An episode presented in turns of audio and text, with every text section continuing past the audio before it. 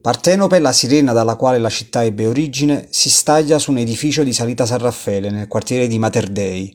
Guarda fiera la città e le persone che la abitano.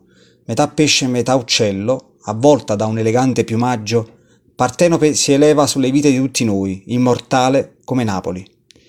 L'opera è stata realizzata dall'artista argentino Francisco Bosoletti, il quale sostiene che un viso e un corpo, catturati in maniera effimera, possono rivelare una dimensione recondita e malinconica dell'esistenza e diventare un invito a essere presenti alla propria vita in maniera libera dai condizionamenti imposti dal di fuori.